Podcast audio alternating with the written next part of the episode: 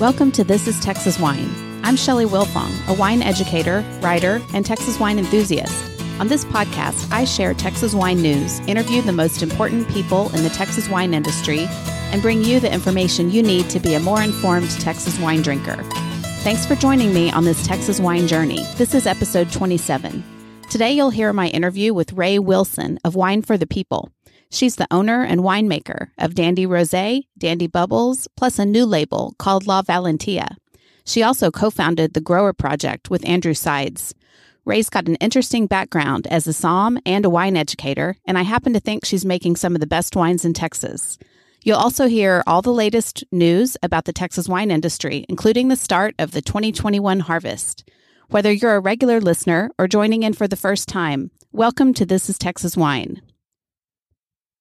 Harvest has started in Texas. Many wineries have started harvesting in certain areas across the state. I've seen photos of bins of grapes coming in from Mason to Nacogdoches, mostly white, but some red too. I'm even about to help harvest Semillon at Rustic Spur Vineyard in Fredericksburg this weekend. Wineries all over the place utilize volunteer labor to help bring in their crop. It's great fun if you come prepared.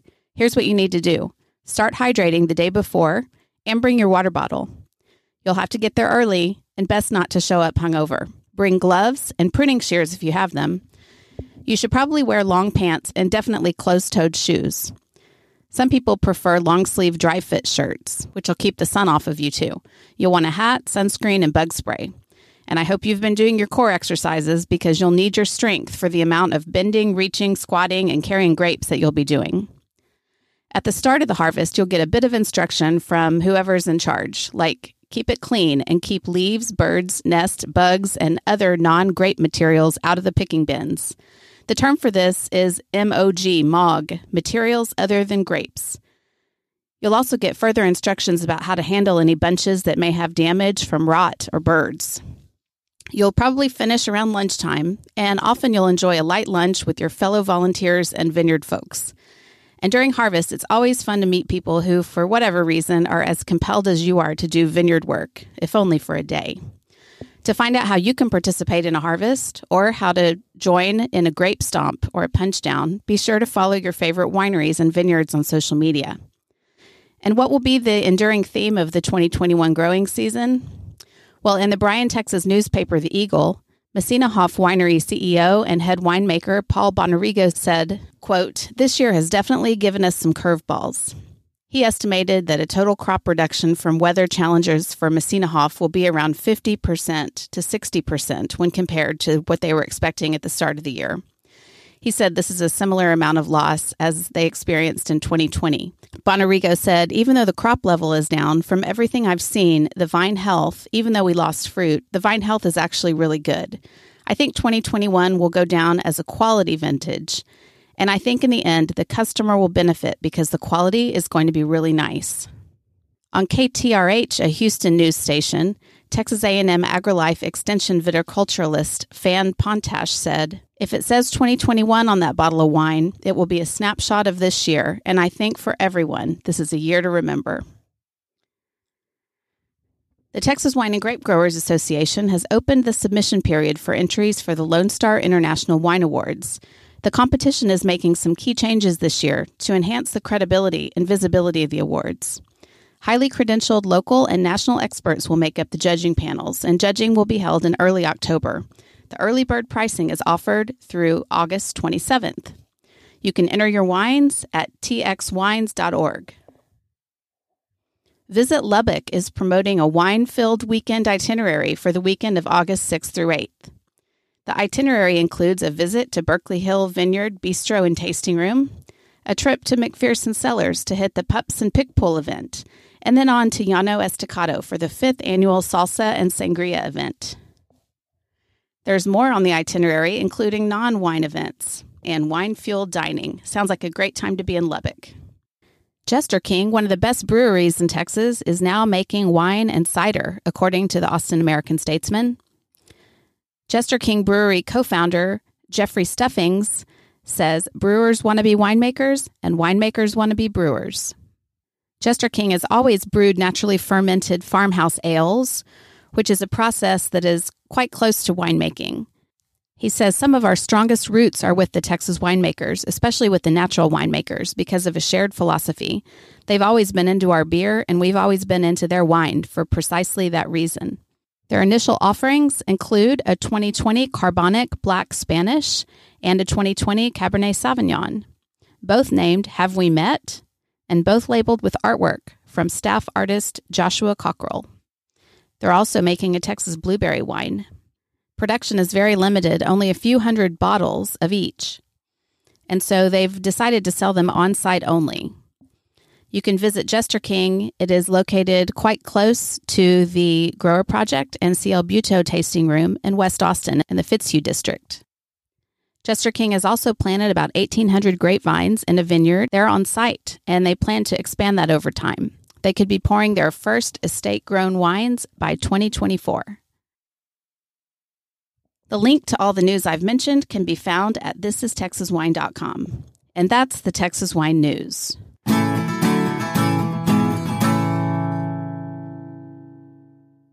Would you believe I've only got one Apple Podcast review? Thanks to Johnny Wine for leaving a written review, which reads in part Shelly does a great job of covering every aspect of the Texas wine industry. She makes it easy for the casual wine drinker to understand this challenging market. Thanks, Johnny Wine. Listeners, please leave me a review on Apple Podcast. Stars are great, but your actual comments are even better. It helps other people find the podcast. And while you're there, please subscribe to the podcast. And don't forget to follow my social media channels at Texas Wine Pod on Instagram, Facebook, and Twitter. My guest on this episode is Rae Wilson of Wine for the People. Rae is the founder and winemaker of Wine for the People. She's been based in Austin since 2005. You may know her from her popular Dandy Rosé or the Dandy Bubbles brands. I first met Rae when I was covering the Grower Project for Texas Wine Lover website. And since then, I've been impressed when I've heard her speak at Wonder Women of Wine Conference in Austin and have been on virtual tastings with her when her wine was selected as part of the State Fair of Texas Blue Ribbon selections. This year, I even had the chance to go and visit the tasting room that Wine for the People and CL Butaud share in West Austin. I know you'll find Rae interesting and insightful. Here's my interview. All right, Rae, I would love to just let you start by stating how you have ended up in the place you are today in the Texas wine industry. Sure. Well, first of all, thanks for having me. I'm I'm super excited to be on. I know uh, you've been working hard at uh, talking to so many people in the industry, so um, I'm yeah really honored to be on it. Um, so yeah, I guess um, you know, working in the Texas industry was um, extremely unexpected to say the least. I uh, I came from uh, an F and B background, working in restaurants. Um, that then kind of over time evolved into I worked as a sommelier, and then I did a lot of consulting as a sommelier and buyer. So I would uh, find restaurants that didn't necessarily need a sommelier like full time on staff, but needed the services of one and would train their staff. And then if they needed somebody on staff, then I would hire that person for them. Um, so I did that for some time. And uh, what I realized was that in all of my study of wine, um, I wanted to then uh, kind of holistically start learning the production side of wine. So not with any immediate goal of being a winemaker, I went and um, did some harvest work in a couple different places. I went out to Napa and I worked in Artesa Winery in Carneros.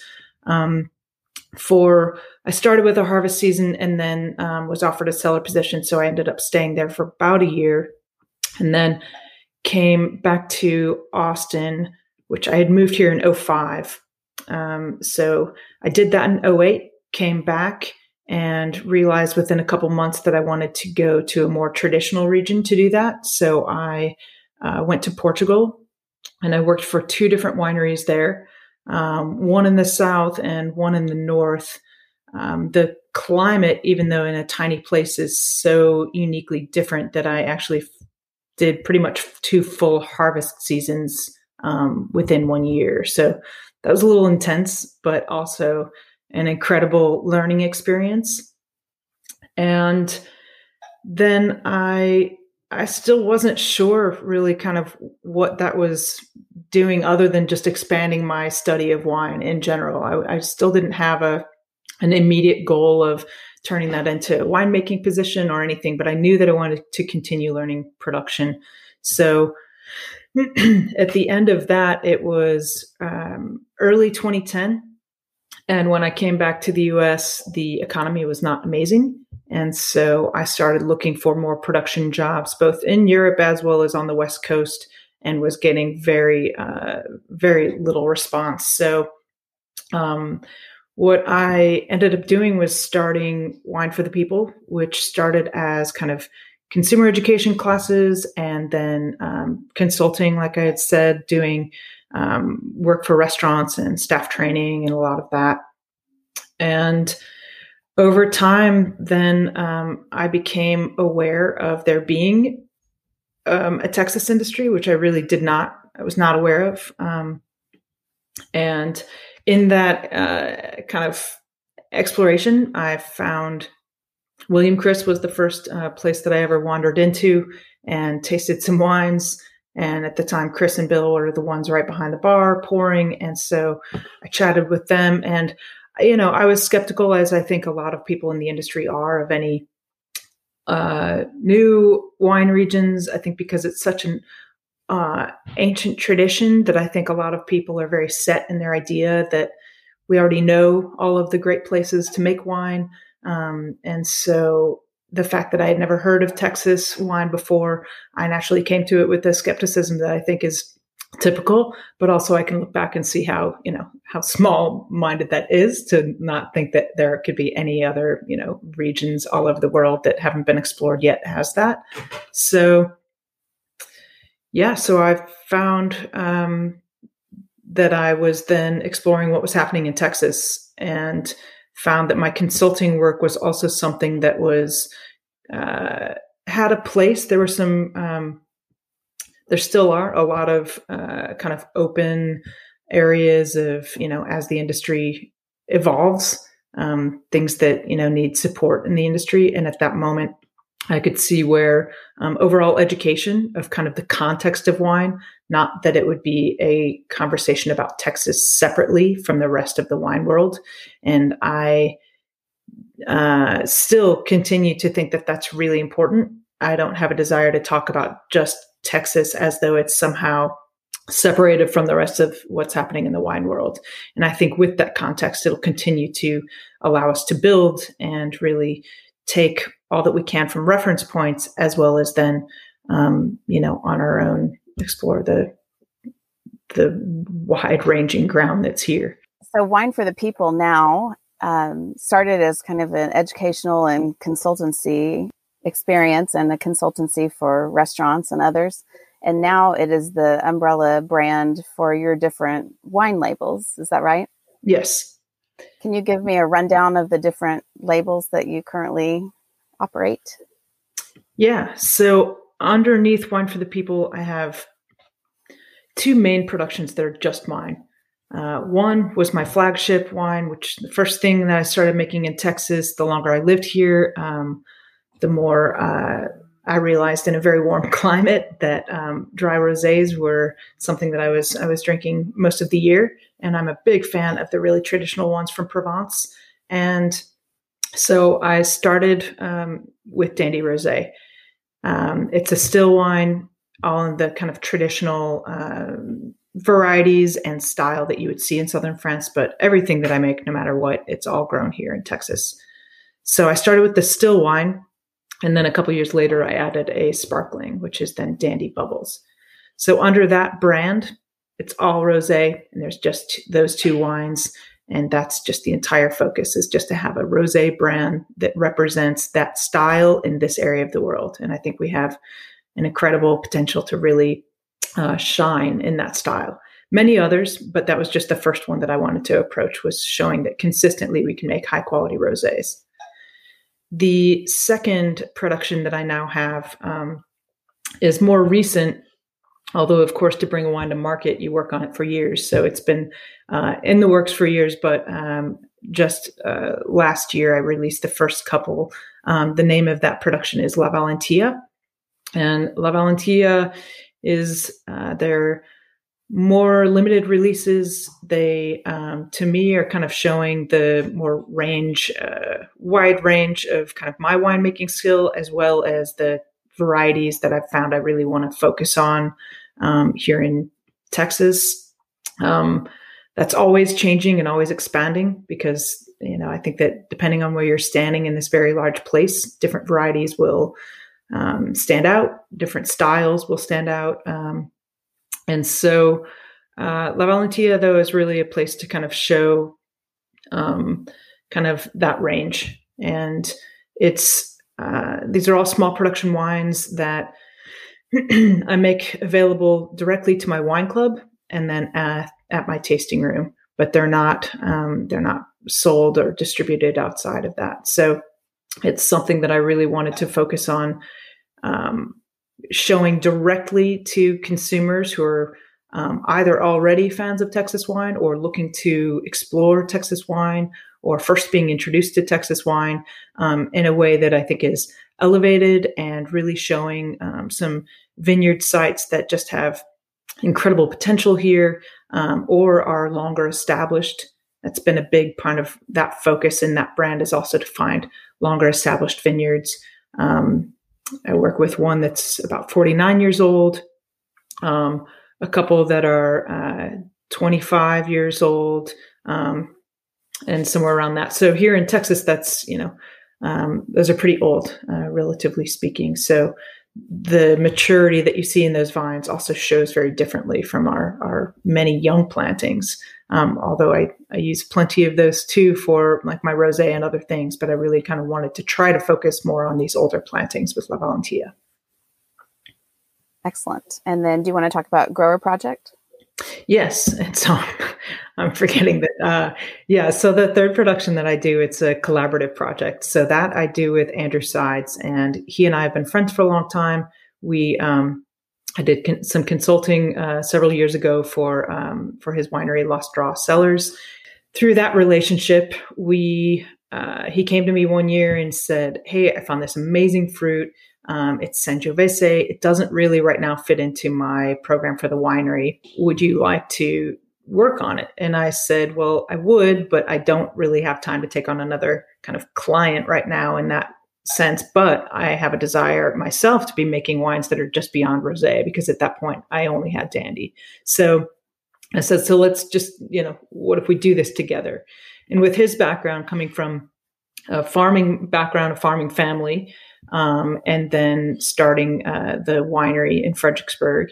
Um, and then my background being in kind of uh, based in more, um, I guess, studying wines from everywhere and also trying to kind of uh, work on a lot of branding and marketing here in Texas to kind of bring our wines into a more competitive um, spot and really show them in the same kind of light that you would see wines from everywhere together that really made um, i think us a strong team.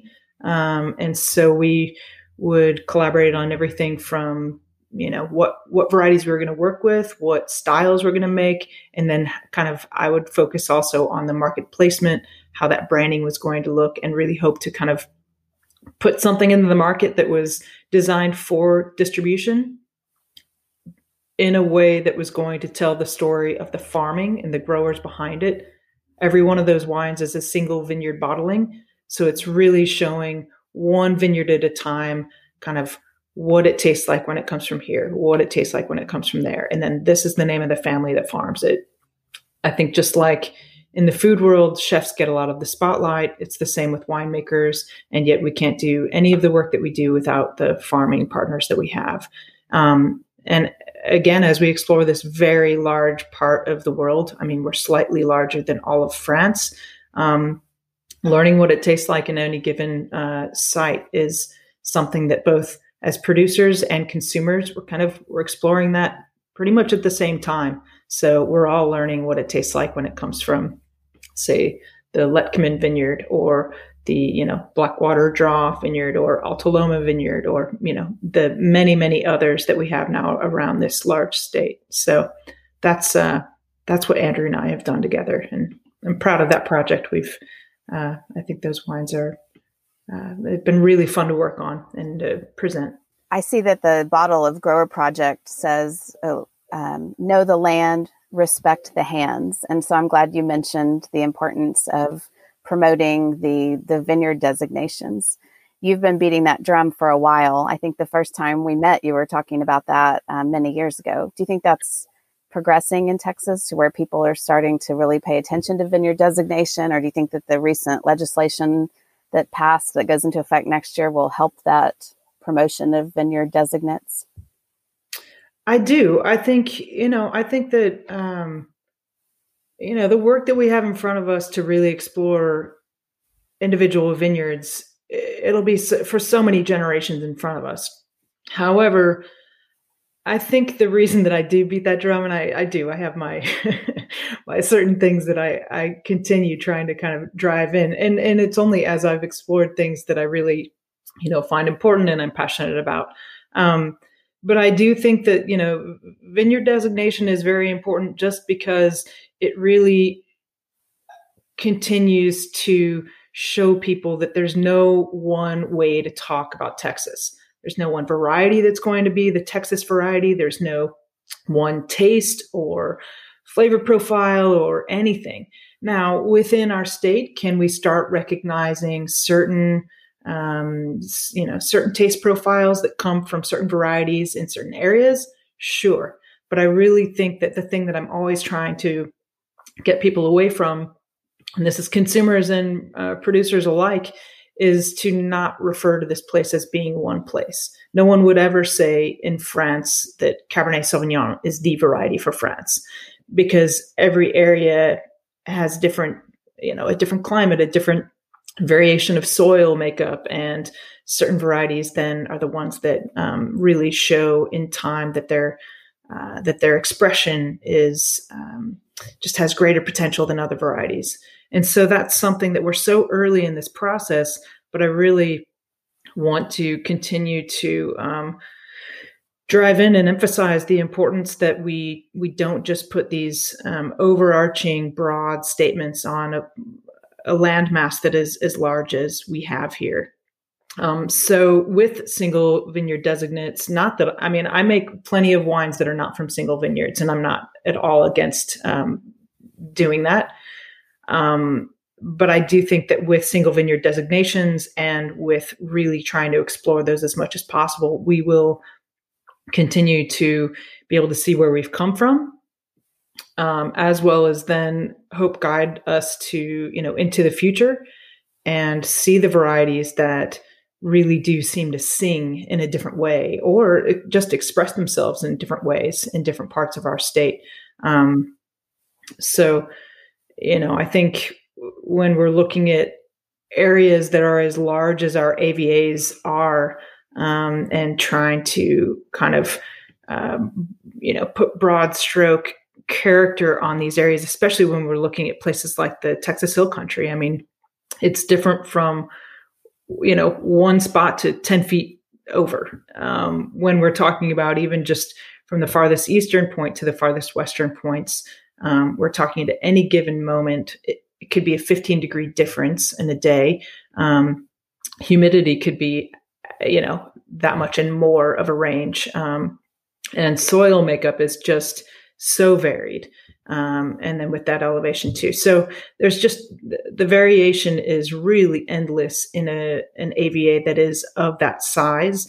And so I think just continuing trying to explore each part of that rather than trying to talk about it as a whole um, is i think more productive. Um, it's you know it's really going to teach us all um, how to talk about it and um, about the variations. And that then sub sub avas are inevitable um, and they will come more quickly if we make more of those distinctions. So to me it's just making more of those distinctions so in 2014, when you released Dandy Rosé, you did so with kind of a marketing campaign that this is a wine for Austin, and it was seemed like the marketing was very tied into uh, regional preferences, like you said. And you always talk about wine and tacos, and of course, Austin's known for tacos. Great pairing. Um, how hard was it to get that first wine made? And do you think it's gotten easier for small brands like you were in 2014 to start a new uh, wine brand in Texas?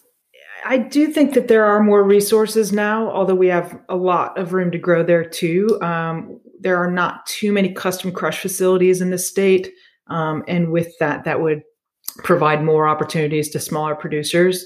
I think that early on in Texas, we see um, the idea of if you want to make wine, you have to go out and build a winery, which of course takes uh, immense amount of resources.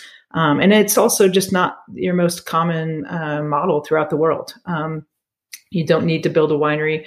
Um, also, the more sustainable ways um, to utilize those resources are to share larger uh, wineries. The very first um, production that I did of Dandy, um, it was in collaboration with um, the guys at Lewis Wines, and they helped me put that together as well as source the fruit.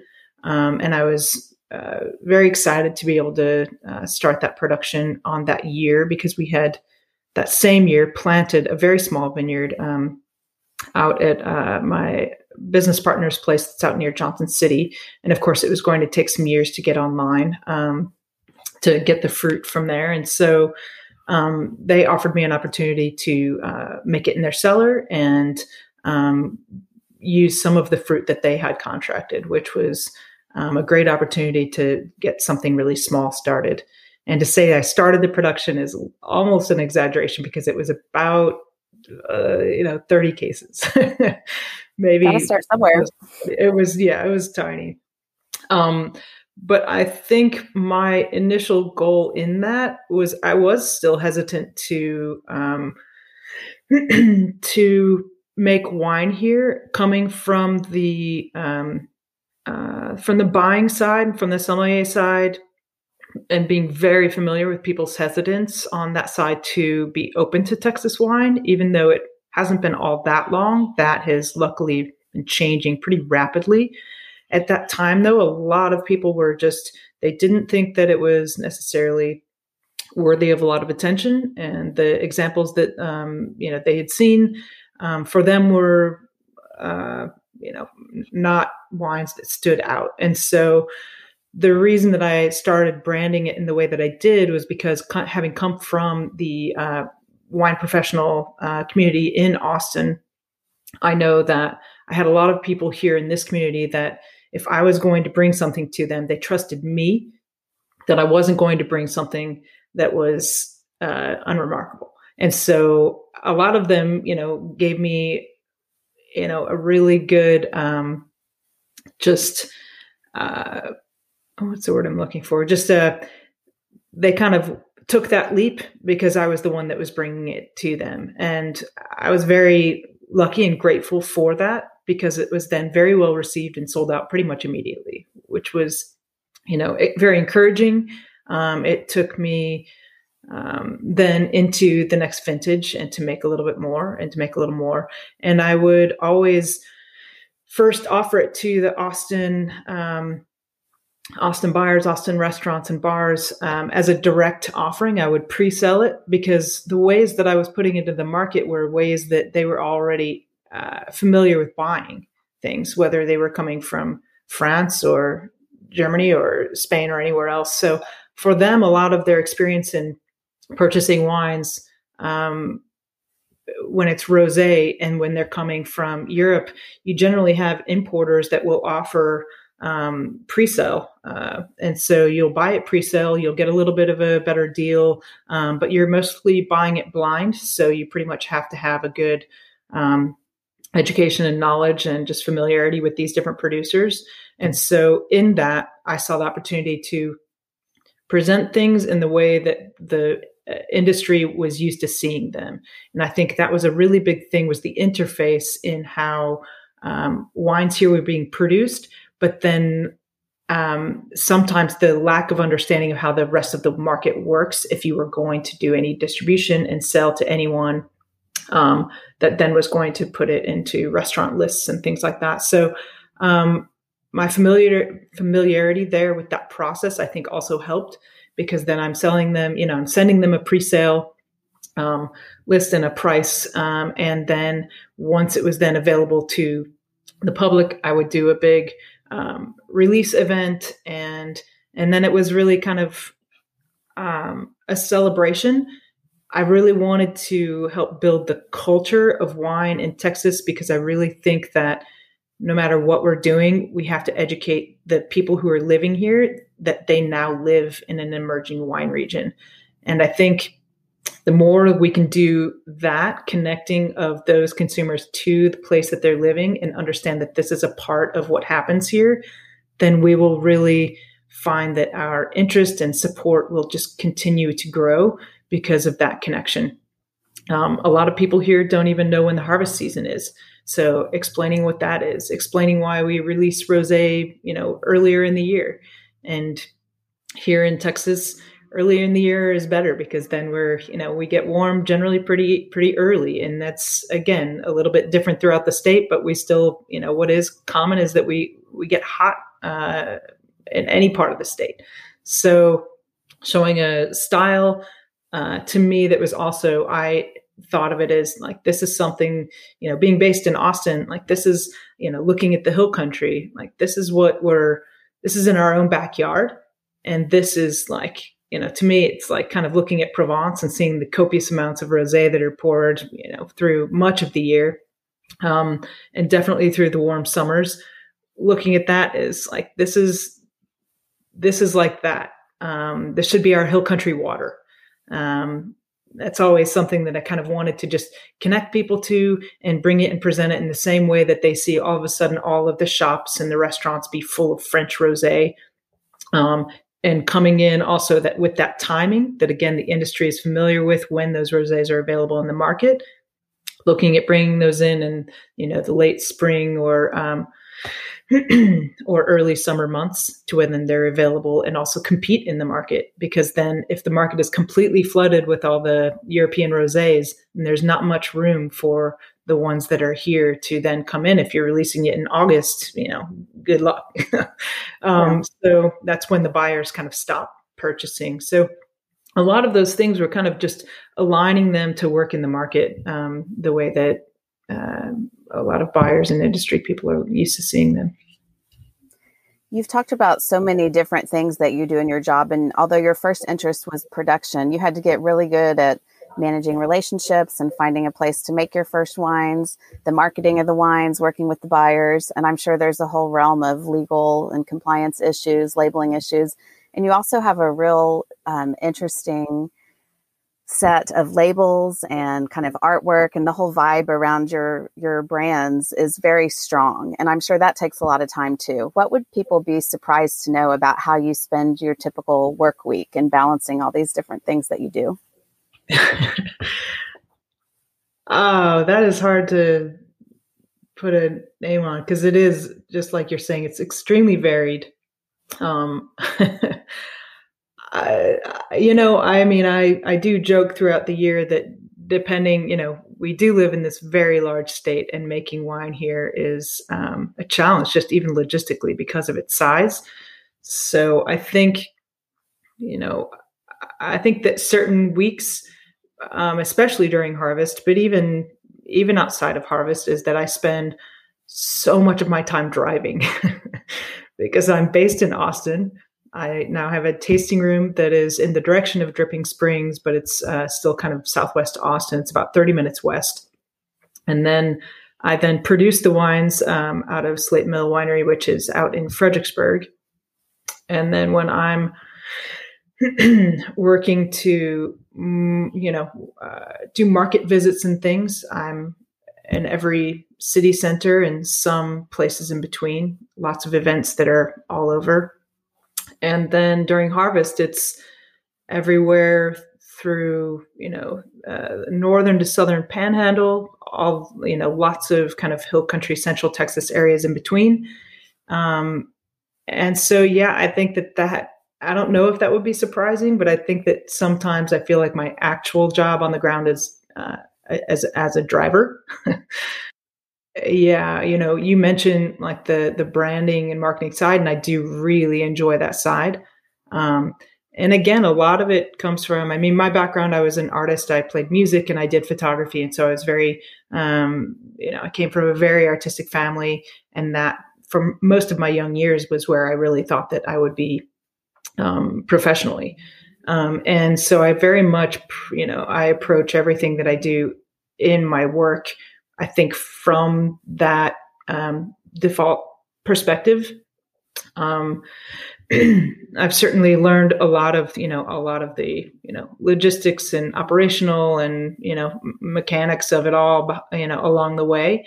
But I do um, still think that the the strength of a strong um, artistic presence is something that I always want to show through, both in the wines themselves and then, of course, the way that they're presented. And so that's that's um, both something that I just it's you know i enjoy greatly in this process and i think with something that is so wide ranging something some things feel a little bit more like a chore than others and that is one that when i do get the time to really focus on that in a day i'm um, if it doesn't you know there's nothing uh, that feels like work there it's it's really um, exciting and finding ways to present texas wines in a way that might be surprising or at least get it into someone's glass before they have that hesitancy of, oh, this is Texas. You know, they just get it beautifully presented and they can then really um, perhaps perhaps change or open open a view of an area they don't necessarily already know.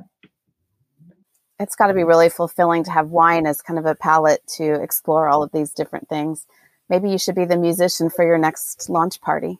I think at this point I'm way too rusty for that. But um, yeah, I, I, I do really enjoy um, that wine is this incredible, um, just kind of conduit this this uh, place from which to explore, continue to explore um, so many things. And I think that ultimately, you know, the things that I'm driven by are um, just a overall kind of perspective of being endlessly curious.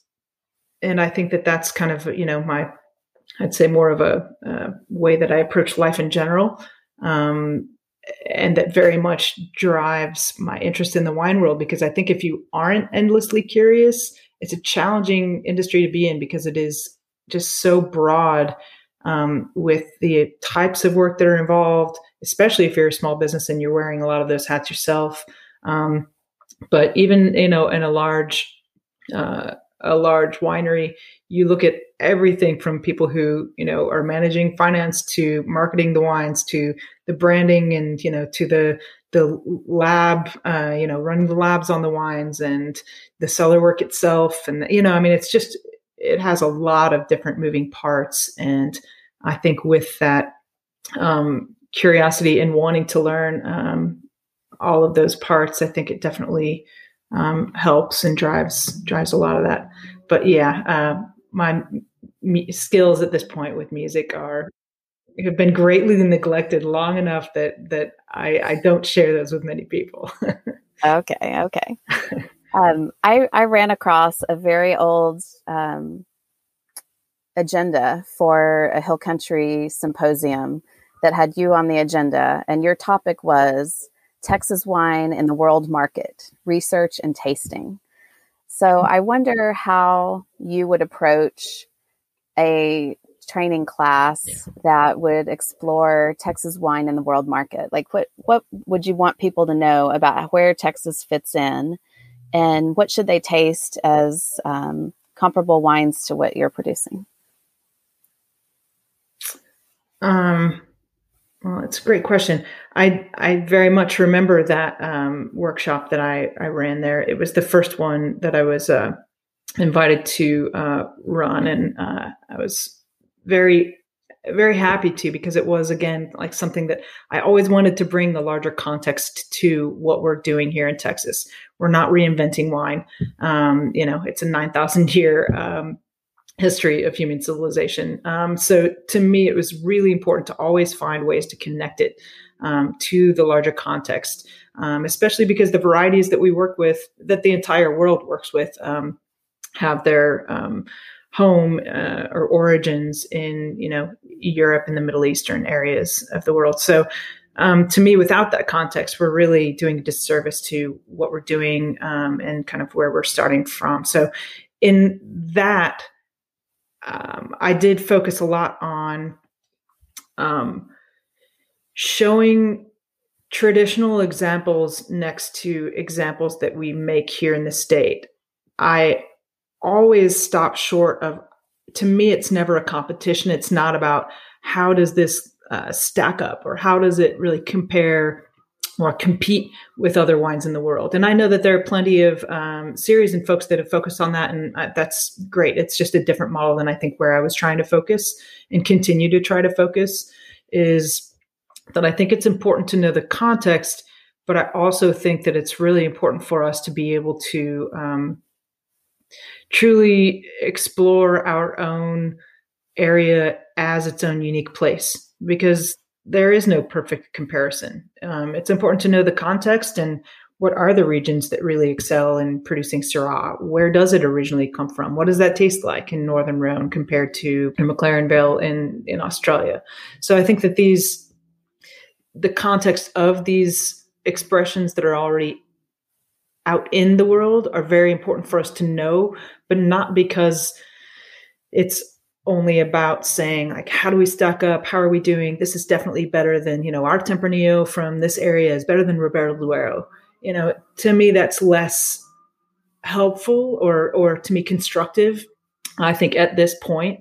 Um again in my view and in my you know way that i kind of look to that yeah again it's just kind of about bringing it into a, a larger context um, which i think then allows us to have more distinctions that we can bring to our own terroir as we're exploring it um, and seeing the uniqueness. You know how does it taste differently than a really um, you know from its maybe original place that it's produced um, or associated with?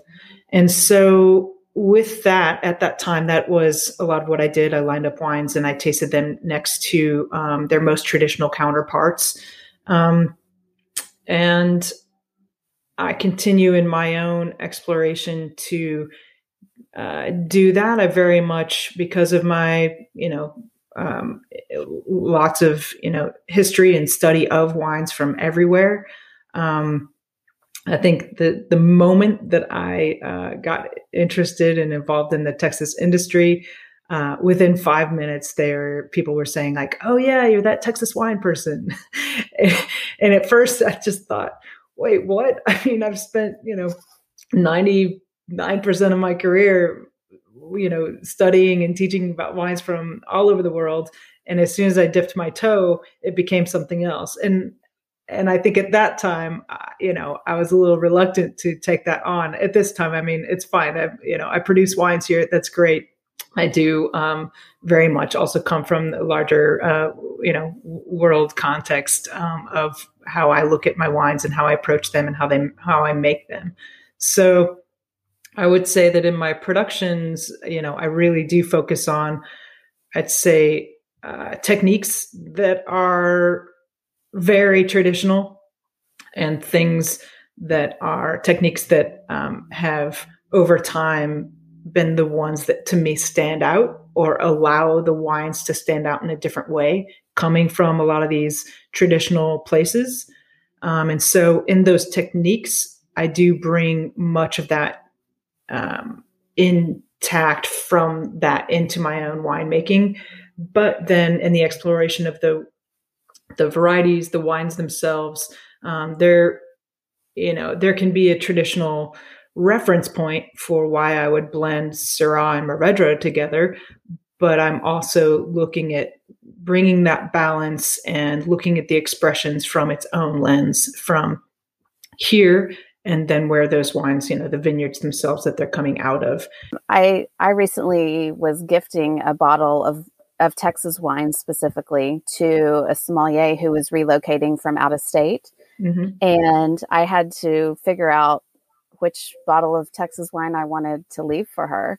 Hmm. and my first thought was that I was going to leave her a bottle of the La Valentia um, sparkling Chenin Blanc. But then I decided that I couldn't part with the one bottle I have remaining. and so I, I then left her your La Valentia red blend because I wanted her to taste something that was fabulous and from Texas. I love that it's, uh, I love the label on it. I love that she could, you know, potentially go and visit your tasting room, which I want to talk about in a minute. And um, so I I got rave reviews from her on that wine. Thank you very much. I'm I'm so glad that you uh, are sharing those wines. Yes. Um, so let me hear a little bit about what's been going on at your tasting room that's opened up fairly recently, within the past year, right? Yeah. Um, we opened the doors in early December, um, which, yeah, is a strange time to open a business um, mid pandemic and hope that you're, you know, making the right choice or making the right leap.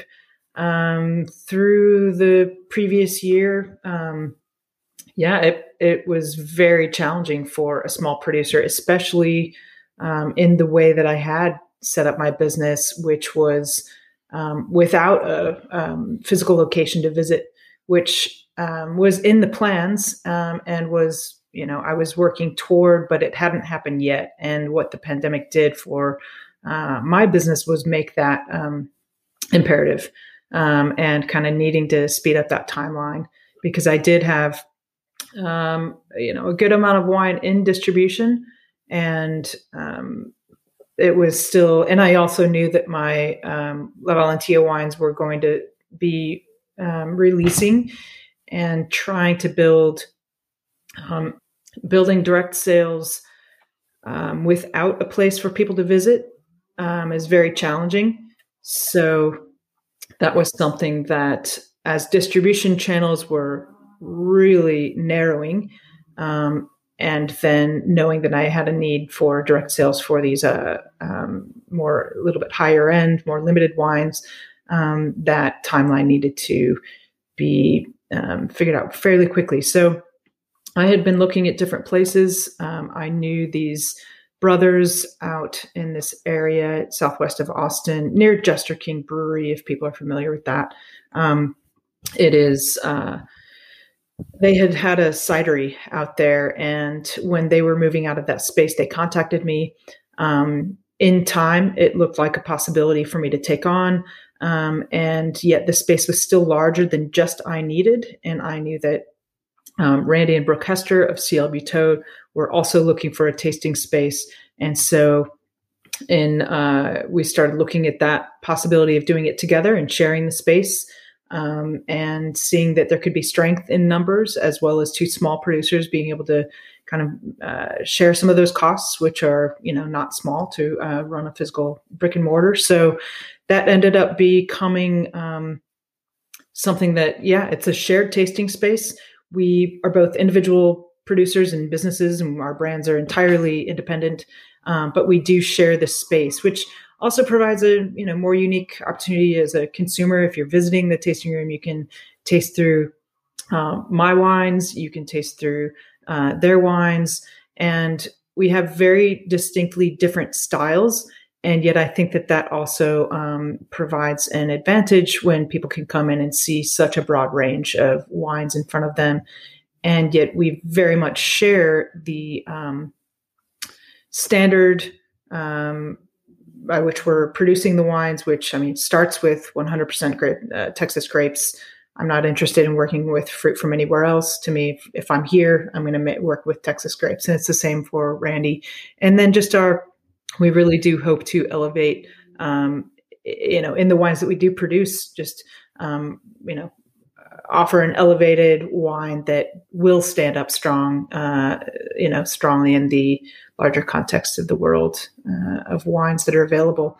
So, yeah, so that's been really exciting to open, um, really great, and you know, such an opportunity uh, to connect directly with people, pour the wines for them, and really have the um, the story and everything, the process and everything um, available to people, and to for them to be able to go in and I can't be there in every moment, but a lot of times, you know, um, they can be there, they can meet the winemakers um, and really kind of get a different experience um, in exploring Texas wine. And I love that we get some people that are already there that know Texas wine and a lot of people that don't. And more often than not, we are um, finding a lot of people that are very surprised um, and are excited about um, the quality and that there are interesting things happening in Texas. Again, not to say that we're the only ones doing that, just that the, the uh, people that are visiting us are are having really positive um, experiences, and and that is just really exciting to get to do and have that direct contact. Yeah, it's an adorable spot, and you've got a great little food truck out there, and a great way to spend an afternoon. So I I hope people will check it out if they haven't already. Well, yeah. you're about to get really busy with harvest, I know, but what do you have going on um, this summer or fall that you're excited about? Anything on the calendar that people should know about? Um, yeah, harvest will uh, consume my world uh, for the next few months, but um, you know, I'd say that you know I'm really looking to do a lot more partnering with um, chefs and do some really great kind of pop up dinners at the tasting space. Um, also, um, partnering with other types of artists, and we'll do events um, in different markets throughout the state. We'll do things in Austin, but we'll also look at doing things, you know, in uh, the Dallas area and Houston and San Antonio. Really looking to try to. Um, I'm always looking at interesting ways to try to present the wines and always to me such a focus is in um, partnering with other artists to kind of i think show a relationship that people don't always uh, think of. Unless you if you walk into an art show you're most often offered a glass of wine but i don't know that they're uh, often presented in the same way that this is art on this side and this is art on this side. They're two different mediums um, but I very much see uh, the work that I do as art. Um, and so, yeah, I think that you know I'm I'm always interested in finding uh, different people to partner with in that way and present things. Again, I think it's always trying to look at things um, that are going to be creative, but also it kind of makes people stop and open up their minds before they've already made a judgment of what they think is going to be in that glass because it says Texas. Um, and so, you know, I think that's one of the biggest goals is finding beautiful ways to present them, but also trying to get people to just maybe take them off guard a little bit and have them open up their mind, taste the wine, see it in a different way, um, approach it in a different way. A lot of uh, amazing, you know, Texans throughout the state um, who are really um, already big lovers of wine from around the world and who haven't quite yet found wines in Texas that really appeal to them. Or if they have, it hasn't been many. And again, there are so many out there to explore, but in the opportunities that I have, I really do want to um, help open people's mind to that and show them some examples here that I think um, I think stand out. I hope that they um, I hope that they do, and I and I do always hope that it opens some people up to seeing something that they might not expect. Yeah, that's cool. If you had to um, forecast what might be in your future 10 years from now? Are there any big goals that you have or um, any things that you are working toward in particular? that is a big question.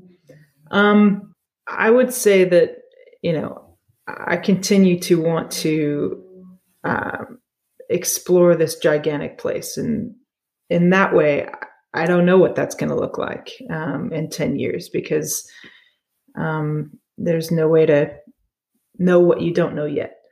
Um, but I would say that I'm going to, um, I've had a desire for some time and I will continue to find ways to, um, I'd say, partner and collaborate with winemakers from other regions of the world um, to continue to bring attention to what we're doing here and continuing to bring in the knowledge and experience from places that have been established for a thousand years or more. Um, and I think that that type of collaboration um, for me is just inspiring and it's something that will continue to add depth um, to what I'm doing. But also, I think that what it offers um, in a larger way to the industry, um, I see it contributing to helping evolve um, our own knowledge and our own exploration, as well as then people's awareness of what is happening here in Texas. But I think that, you know, I, I really think that doing things from from finding, you know, college programs that can do, uh, you know, exchange programs and things like that will only continue to help us uh, grow here. And on the winemaking side, you know, on the production side, really finding ways to uh, collaborate with other winemakers and kind of bring us into a different place because of that. Um, yeah, I mean, that's something that I think again, it's inspired by a lot of my background in you know as an artist working with other musicians was always a big thing. You know finding you know and you see it with chefs all the time. They do um, events where they collaborate and you end up with something that's entirely different from either um, individual on their own. And so i think that finding ways to do that is just it's exciting. Um, it gets me you know uh, you know I'm, I'm very passionate about it. It, it continues to um, um, motivate me in my process as a producer um, and also broadens um, the scope to continually um, connect it to the world outside. I love that. And it reminds me of this winemaker. You may know Adam Lee, who had Siduri and sold it, and now he's doing some mm-hmm. projects on his own. He's a Texan, but he's making wine in California. Yeah. And at some in- industry event, he met one of the top producers in Chateauneuf du Pape, who said, I've always wanted to make California Pinot Noir. And so now they have a joint label. And yeah. this guy, his name escapes me at the moment, is, you know, participating in the production of this California Pinot. Of course, it's interesting times right now for everything they've had going on sure. um, in California over the last couple harvests. But but that's so in, that's an interesting concept course, it's interesting too if you have uh, the same harvest schedule, but maybe you need to find a winemaker from the southern hemisphere who could, yeah, you know, really participate. Yeah, definitely. Yeah, I think the southern hemisphere is going to be uh, uh, necessary on some levels for that. Yeah, and I do think that finding some in more traditional regions where we, um, you know, working with the sparkling Chenin Blanc that you mentioned. Um, I now have two different Chenin Blanc, and those were to me a surprise variety that I didn't know I'd be working with here. And my context for those are very much um, in its origins in the Loire Valley in France. And Loire Valley is a cool enough region um, that depending on you know where I'm pulling things from here in the state or sourcing things, um, that I could probably still somehow work together with someone in a much cooler region, uh, just from the delay of a, a harvest there. But for sure, um, you know, there are certain areas that definitely stand out. Um, I know some winemakers in the Swartland area of South Africa that I think have an incredible amount um, of knowledge and um, things to really contribute here, as well as just who are amazing winemakers on their own, and that I would love to uh, do some collaborating with. And I think, yeah, I think that those opportunities are really endless. And I think that the more that um, the more that we explore that, the more information that we share, and the better uh, modes of communication to do all of that within our own industry and then outside of our industry, I think is what's going to push us forward um, and really more rapidly have us evolve as an industry because we can't speed up an annual harvest, but we can speed up how we're um, how we're sharing that information and who then we're um, broadening our experiences with. And that to me is invaluable. And that is what will continue to push us um, to, you know, really be seen on the map as a, you know, a world class wine region. And that I think is um, a great goal of mine going into the future. Yeah if people aren't already connected with you on social media, where should they follow Wine for the People and your brands? Um, you can on Instagram is our greatest presence, and that is at Wine for the People, just like it sounds. And we do have a presence on Facebook, although a little bit less, um, and that is also under Wine for the People. Um, the website is the best way to find the wines that are available, um, and that is wineforthepeople.com. Um, and if you're interested in these small production wines, they are um, exclusively available to the wine club members and then from the tasting room. So um, if you're in the area uh, near Austin, please do come and see us. We're out on Fitzhugh Road, and you can find that specific information on the website, wineforthepeople.com. But then um, if you're interested in really seeing some of the very limited uh, wines that I'm producing, um, the wine club is going to be the the best way to see those. And yeah, they're very special wines that I'm really excited to be sharing. So, well, here in the Dallas area, you've definitely got a good presence at Whole Foods and at Central Market. So people can uh, find some of your wines at the Dandy Rosé and the Grower Project wines there too. So look in your local stores and see what you can turn up as well. Definitely. Thanks, Rae, for your time and for bringing such fine Texas wine to the market. Rae's social media links are available in the show notes. Next up, I'm handing out demerits and gold stars.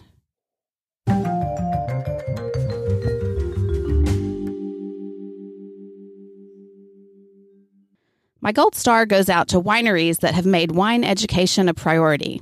I've just returned from a trip to New York and I was able to spend a day tasting wine at four wineries in the Finger Lakes. Out of the four wineries that I visited, only one actually had guided tastings. The others poured a flight of wine for you and then gave you a printout of the wine descriptions. If you wanted any more information than the bare bones basics, you had to find someone to ask. Apparently, this is a new protocol that the wineries have adopted during COVID. Now, of course, you can staff a tasting room with fewer people this way, but it's certainly not best for people in the tasting room who are actually there wanting wine education or who have questions about what they're tasting. I suppose it's perfect for people who just want to get a flight and drink and be left alone. So, my gold star goes to Texas wineries who are working so hard to hire and train folks to staff the tasting room. Sure, it's expensive and it's not easy in light of this super tight labor market but it sure does make a difference to the visitor. And my demerit first, a little background.